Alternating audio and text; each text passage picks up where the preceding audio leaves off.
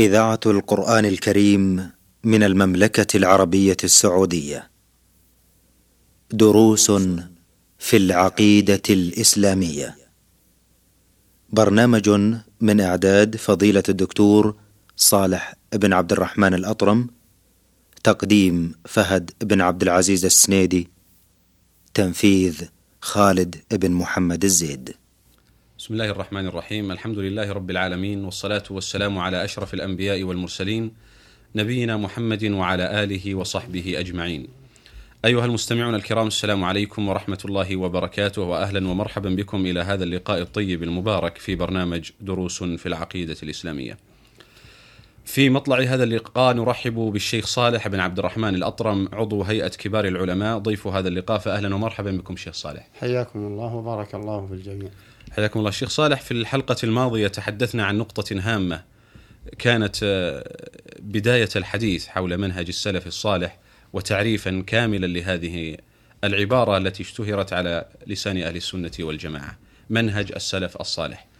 في البداية نود الحديث عن الذي دعا السلف الصالح ودفعهم إلى الاشتغال بما وصفوا به من هذه المنهجية. الشيخ صالح. بسم الله الرحمن الرحيم. الحمد لله رب العالمين. وصلى الله وسلم على نبينا محمد وعلى آله وصحبه أجمعين.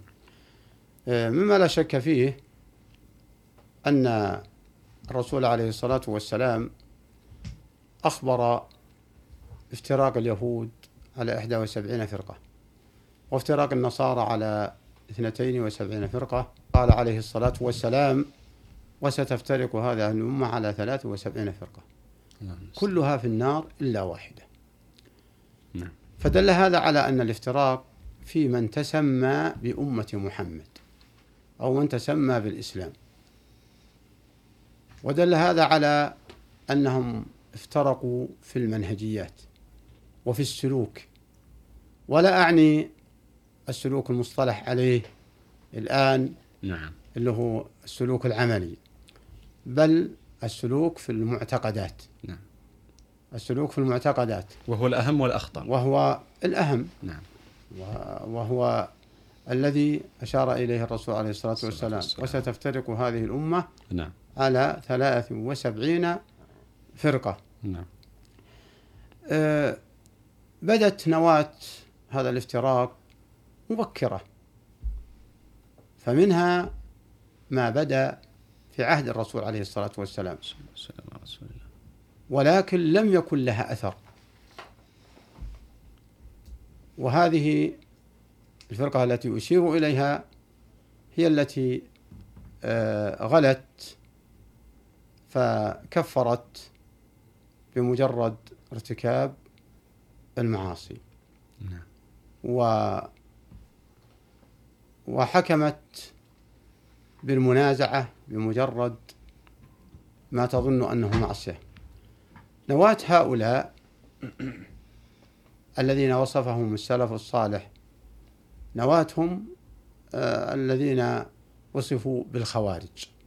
لأنهم خرجوا عن الطريقة نواتهم الذي قال الرسول عليه الصلاة والسلام اعدل فإنك لن تعدل لما وهو يقسم الغنائم عليه نعم. الصلاة والسلام نعم. فقال بعض الصحابة دعني أضرب عنقه.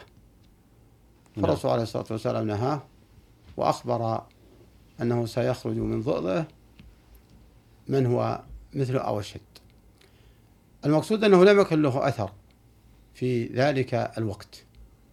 نعم. وخرج خرجت البذرة في وقت علي رضي الله عنه وأرضاه.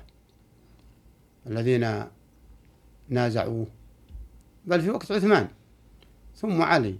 ثم استمروا ولم تن ولم ولم تنقطع هذه الطريقة وهذه المنهجية.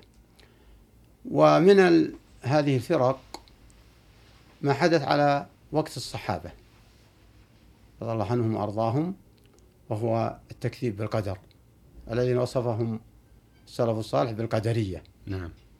ووصفهم الرسول عليه الصلاة والسلام بمجوس هذه, هذه الأمة. بمجوس هذه نعم. الأمة. نعم. فلما تتابعت هذه الفرق وما ابتدعوا أيقظ الله لسنة محمد عليه الصلاة والسلام والسلام. من يحفظها. ولله الحمد والمنة الحمد لله. كما وعد الله بذلك إلى يوم القيامة. نعم. فأيقظ الله التابعين بعد الصحابة وأتباع التابعين وعلماء أهل السنة والجماعة ذب فدافعوا هؤلاء الطوائف وبينوا ما كان غلوا وبينوا ما كان جفا وبينوا ما كان آه، تقصير من هذه آه، من هذه البدع. نعم. وثم بعد ذلك آه، أصبح لكل قوم وارث في كل زمان ومكان. نعم. وهذه حكمة إلهية ليظهر آه، الحق ويثاب من ثبت عليه وعرفه.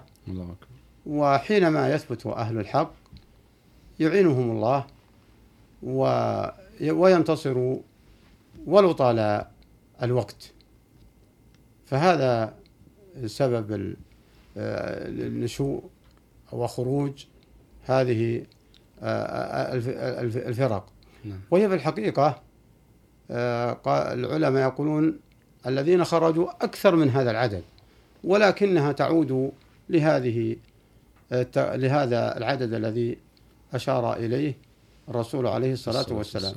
لأن ما من بدعة آه، خرج آه، بها أقوام إلا وتفرقوا. نعم. فأصبحت كل نواة آه، أنتجت آه، عدة ثمرات. نعم. ف فالحق ولله الحمد. آه، أيقظ الله له من آه. آه، ينصره. الحمد لله. وهذا مصداق قول الرسول عليه الصلاة والسلام. لا تزال طائفة من أمتي على الحق منصورة. نعم. لا يضرهم من خذلهم ولا من خالفهم ومصداق قوله عليه الصلاة والسلام وستفترق هذه الأمة على 73 فرقة نعم. كلها في النار إلا واحدة ومقصود بهذه الواحدة هي التي آه، ثبتت على آه، منهجه ومنهج الصحابة ومنهج السلف آه، الصالح آه. و و وأما الذين جاءوا بهذا الوصف هم المتأخرون الذين سبقهم من الصلحاء علماء المسلمين من الصحابة من التابعين. نعم. ف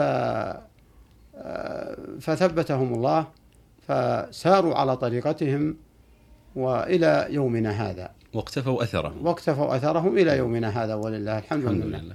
فلهذا آه، جاءوا بهذا بهذه الإشارة نعم. وهذه العلامة آه، وهي قولهم السلف نعم الصالح نعم آه، لأن تمييزا لهم عن غيرهم من بقية الفرق وصفهم بالصالح نعم. تمييز لهم عما سل عمن سلف من المبتدعة نعم ومن الخارجين عن الطريقة نعم. ولهذا آه، تجد في الآونة الأخيرة آه، من يتسمى بالسلف ويترك الصالح. آه. وقد يغتر من يغتر بهذا الوصف بمجرد آه، أنهم سلفية. فمجرد سلفية لا تفيد شيئا لأن الشر له سلف والخير له سلف. ولكن الوصف المفيد السلف الصالح. نعم. و ومن وصف نفسه بالسلف الصالح وهو كاذب فإنه لا سرعان ما يضمحل. نعم ولا يثبت إلا على من وصف نفسه بذلك واستمر عليه واستمر على طريقتهم استحق آه، وصفهم.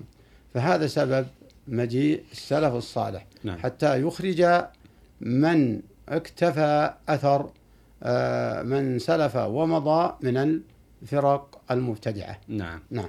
ليوضح الحق ليبين أن منهج السلف الصالح هو المنهج الوسط وهو المنهج الحق. ويخرجه أيضا عن بقية المناهج الضالة كالخوارج والقدرية وغيرهم نعم نعم أحسنتم شيخ صالح حقيقة أيضا هناك مسألة أخرى نأتي بها بعد هذه المسألة ولعل هذه المسألة جرتنا إلى السؤال الآخر ألا وهو ما اشتهر على ألسنة الناس في هذا الوقت من لفظة السلفية. ما المقصود بهذه اللفظة؟ هل لها علاقة بمنهج السلف الصالح؟ آه هذه اللفظة في نظري أنها اشتهرت من آه ناس عندهم ظاهر محبة الخير. و آه، وأضفوا هذا الوصف. آه، لعله ينطلي على من لم يعرف الحقيقة. نعم. وإلا من عرف الحقيقة فإن لفظة السلفية فقط لا تجدي شيئا. وقد تقدم قبل قليل سبب ذلك. نعم. لأن ما من ما من آه، خير ولا من شر إلا وله سلف. ولكن الشأن بالذي يوصف بالصلاح. نعم. فأريد أن ألفت نظر هؤلاء. فإذا كانوا يقصدون السلف الصالح فما الذي جعلهم يقصرون الصالح؟ يضيفونه له السلفية الصالحة السلف الصالح. نعم. أما مجرد السلفية فلا يبعد أن يقال أنكم لحقتم بمن مضى من الفرق الضالة الذين الذين هم من ضمن اثنتي والسبعين الفرقة التي قال فيها الرسول عليه الصلاة والسلام كلها في النار إلا واحدة.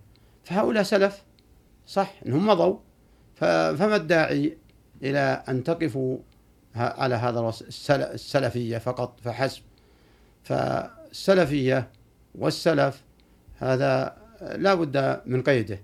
ومجرد الإطلاق لا يعني شيء بدليل أن من اتصف بهذا الوصف في الآونة الأخيرة له أمرات تبعده عن مسلك السلف الصالح. فبهذا سواء قصدوا أو لم يقصدوا أو انطلع على بعضهم أو وبعضهم جاهل فالحاصل هذه هي الحقيقة. فمجرد السلفية لا ينبغي أن أن أن نجعلها هي السلف هي الوصف المطلوب كما يضاف إلى الصالح. فالسلف الصالح هو هو الملزم.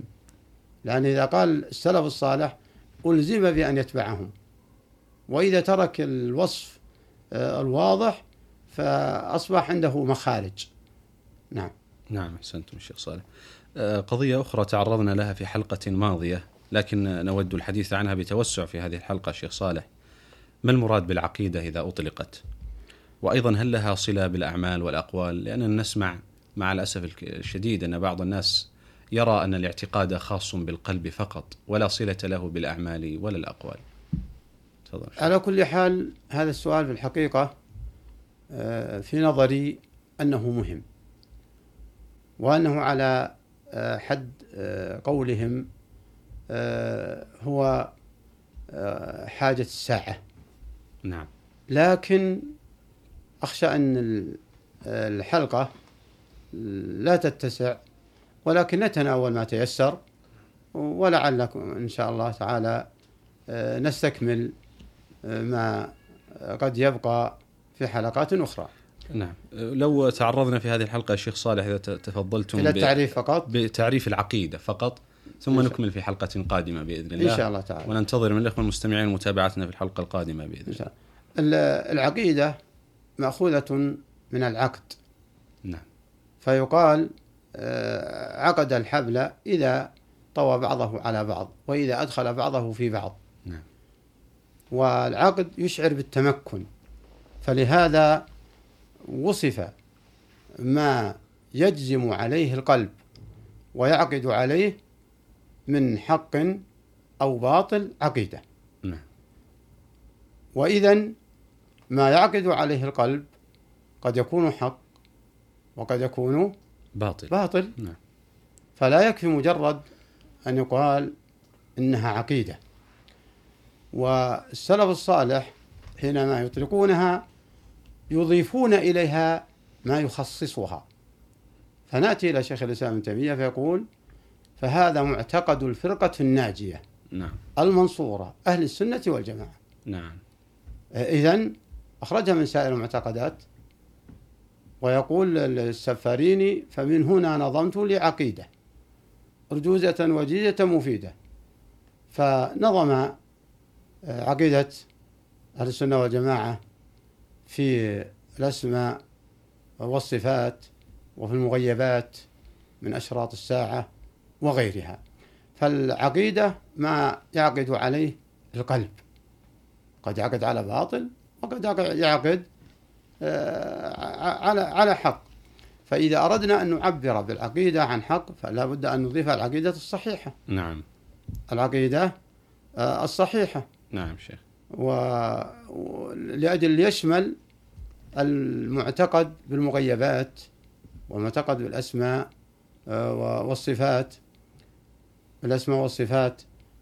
والعقيدة الصحيحة آه، تشمل الأقوال باللسان والأعمال بالجوارح والتصديق الجازم في القلب. هذا معنى العقيدة التصديق الجازم. نعم. ولكونه جازم آه، سمي عقيدة. نعم. نعم. أحسنتم الشيخ لعلنا نكمل بقية المراد بهذا السؤال المراد بالعقيدة وصلتها بالأعمال والأقوال في حلقة قادمة بإذن الله. لأن وقت البرنامج قد انتهى. في ختام هذا اللقاء نشكر لكم شيخ صالح. تفضلكم بهذه الإفادة الطيبة ونتمنى لقياكم في حلقة قادمة بإذن الله تعالى. نسأل الله التوفيق. أيها المستمعون الكرام في ختام هذه الحلقة نتوجه بالشكر الجزيل للشيخ صالح بن عبد الرحمن الأطرم عضو هيئة كبار العلماء. شكرا لكم على حسن استماعكم لهذه الحلقة. شكرا للزميل خالد منور خميس من الإذاعة الخارجية. حتى نلقاكم في الحلقة القادمة بإذن الله. استودعكم الله. والسلام عليكم ورحمة الله وبركاته. دروس في العقيدة الإسلامية. برنامج من إعداد فضيلة الدكتور صالح بن عبد الرحمن الأطرم تقديم فهد بن عبد العزيز السنيدي تنفيذ خالد بن محمد الزيد.